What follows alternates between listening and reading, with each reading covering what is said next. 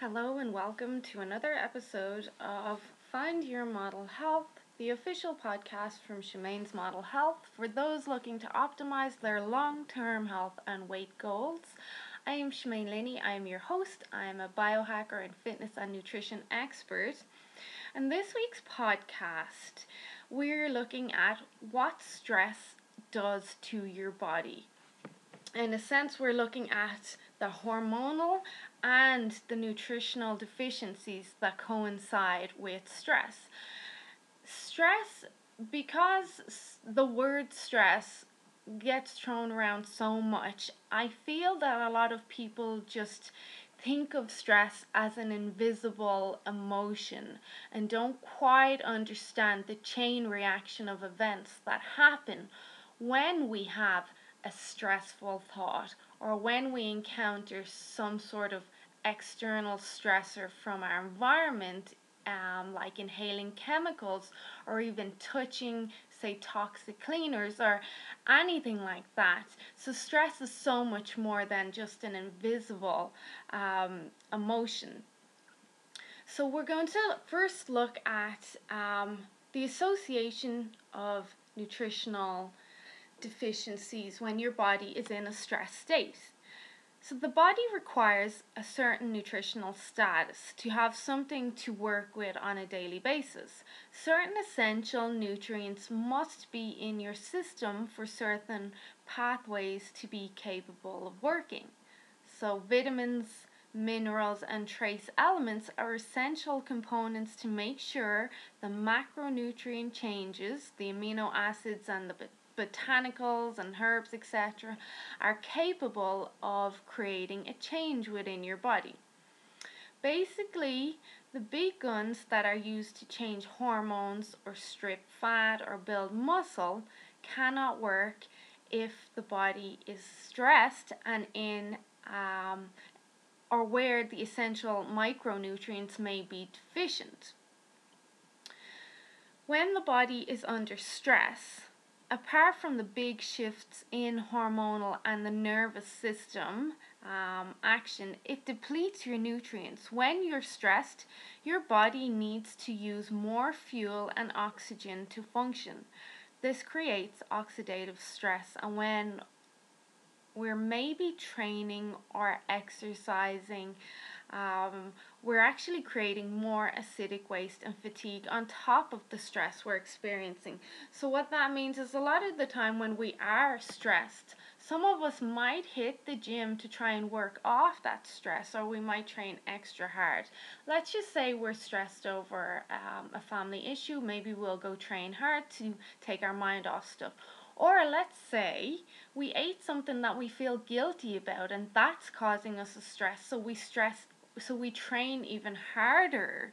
And this creates um, more waste and fatigue building up within your body. And then we're not recovering or detoxifying efficiently so we end up doing a lot more damage. And most of us don't take the time that we do need to address stress or to even recover properly. So, to look a little more deeply at it, what happens is every time you require the brain to produce neurotransmitters to, say, fuel a worry or a thought, that not only requires the amino acids and nutrients required to make neurotransmitters, but it also requires the cofactors like the B vitamins and uh, fatty acids and micronutrients that are essential to make strong neurotransmitters and then to break them down again after use. So, for B vitamins, B vitamins are used in the process of making noradrenaline.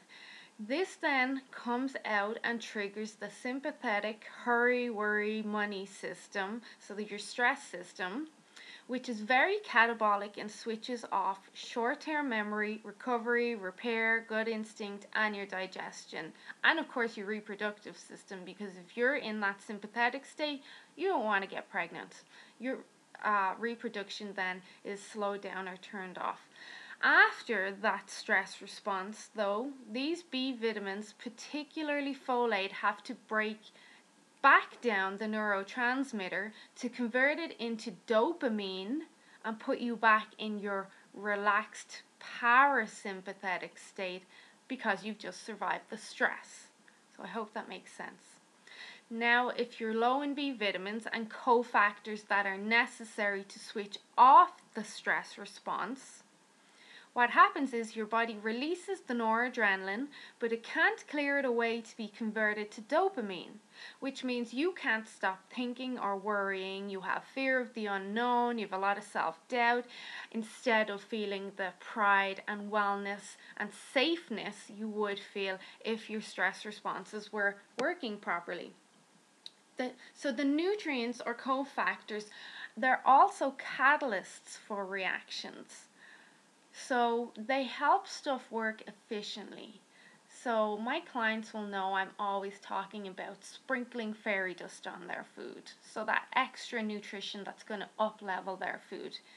If those micronutrients or that fairy dust is not there, um, and you're trying to get your body to do something specific, let's just say it's weight loss, it's not going to happen because you don't have the proper nutritional base to help move things along.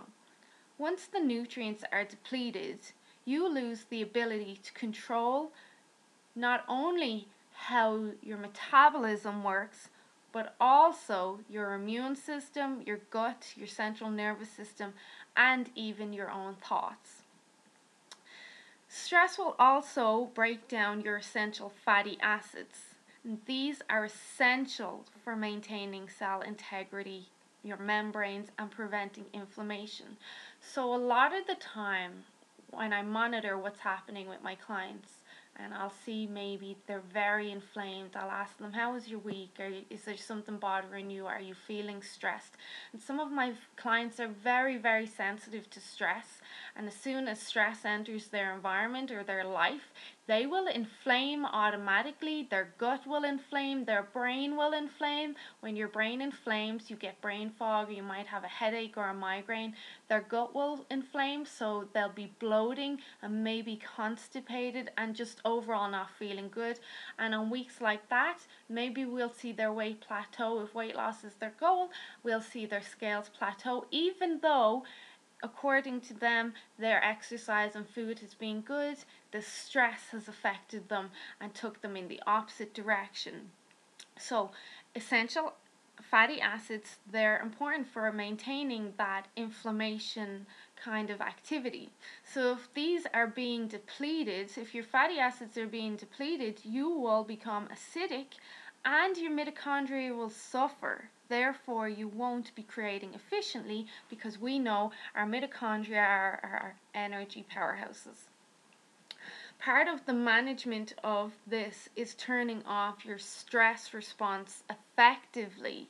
Again, with getting your B vitamins, your magnesium, your zinc, selenium, all your omegas and saturated fats. So getting that good dense nutrition, the micronutrients of the fairy dust into your diet is going to be super important to make sure that you're working on optimal levels no matter what your goals are, especially for fat loss. You're not going to see the results that um, you deserve. So you might be exercising and watching your macronutrients, so macros, not micros, macros, um, and watching your calories. But if you have a stress or a deficiency in micronutrients, you will not be getting the results that you deserve. Um, not only are you going to be deficient, but your gut is going to struggle to absorb any nutrition you do take in because it is in that inflamed state. So we're going to just look more towards the hormones now. So that's the nutrition and how that works with stress. And stress, your body has a survival mechanism. Whenever you get a stress trigger, your body doesn't wait to see what that trigger is. It will trigger your adrenaline and trigger everything you need to push and run or punch and run. Um, but it can also make changes to, again, your digestive tract and your liver Um, in case whatever that stress is maybe a poison or a snake bite, your body doesn't know. I mean, it could just be pollution, or it could be you um, got some toxins on your skin, or it could be you had an argument with someone, but your body doesn't know because the stress is a stress and the same reaction is going to happen. Um, so, this quickly shuts down all your body's kind of common sense processes that do maintenance and repair Plus, it downregulates thyroid functions and then upregulates detox enzymes that quickly try to turn the toxin into let's say some sort of water soluble form so you're capable of excreting it from your body. Your body doesn't know again what stress has happened. All it knows is there's a stress. It could be a snake bite, so we're going to turn on this, this, and this reaction. And that simple shift away from maintenance and repair to short term survival, it gets built up and stacked and stacked and stacked. So your liver ends up changing and thus causes estrogen to go down the wrong pathway where it gets converted into a toxic form and your body struggles to get it out of your body and that ends up sticking to your butt, your belly, and your thighs. So we'll come back to that in a minute. Back to thyroid and liver function. When your body is in a parasympathetic parasympathetic, excuse me, rest and repair state, it's supposed to convert T4 to T3 to make it more active and increase your metabolism and make sure that your body's getting the nutrition where it needs to go. But if you've got stress, then the stress is going to drive up the inflammation. You're also going to get the estrogen dominance. You've got the toxic exposure. So you're more likely then to have T4 convert to not T3 but reverse T3. And reverse T3 puts handbrakes on. It blocks everything good from happening. This is a handbrake to health. So that elevated stress causes the liver to create higher levels of thyroid binding globulin, TBG, and this binds to your free good thyroid or T3. That's the stuff we want to have a nice ratio of. Um, then that is take so when our TBG binds to our T3, the T3 is then taken out of circulation. So we get inhibitions of T3 and higher levels of reverse T3, so putting the handbrakes on. This slows down the metabolism, which leads to insulin resistance, then metabolic disease, and also leads to downregulation of progesterone, which contributes to even more estrogen dominance. So, when we get a stress, let's just say a negative thought, a bit of anxiety, we get this whole hormonal reaction. So your brain sends a signal to your adrenals, uh oh, something bad's happening. We've got to turn off our rest state and we need to go into survival mode. So all your essential functions get slowed down, your thyroid, your metabolism, everything just pretty much gets slowed down. Then your punch and run hormones get increased. So um, we target energy that's quick in our muscles to punch and run.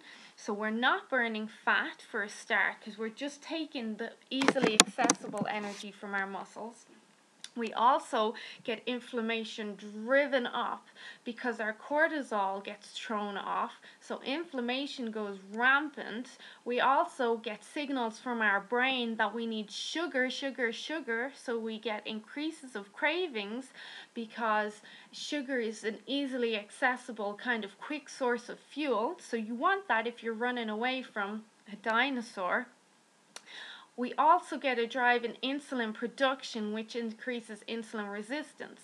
With the increased insulin resistance, we get an increase then in estrogen dominance as well. So the whole lot is a vicious cycle. And if we don't take a step back, then understand this is what happens when I my body gets any sort of stress. How can I manage that better? And how can I use my environment and my nutrition and my daily kind of um, routines that I do to support my body better when it does get stressed. Back to your essential um, micronutrients and then understanding well if i am going to get stressed this is and this is going to happen to my liver and my thyroid and my metabolism blah blah blah so when the stress response comes what can i do to manage it better so this podcast kind of shows you that stress is so much more like so much more than just an invisible emotion or something that makes you feel bad or gives you butterflies in your tummies. Stress has an effect, and we didn't even touch on all the other stuff stress does, but these two stress affects how your body absorbs nutrition, how it affects your organs, your weight loss, your goals regarding health and weight loss. It affects everything. Um, so I hope this podcast was helpful. If you have anyone you feel that would benefit from this podcast, please share. Sharing is caring, and we're trying to make the world a better place. Have a great weekend, and I will chat to you guys soon. Bye bye.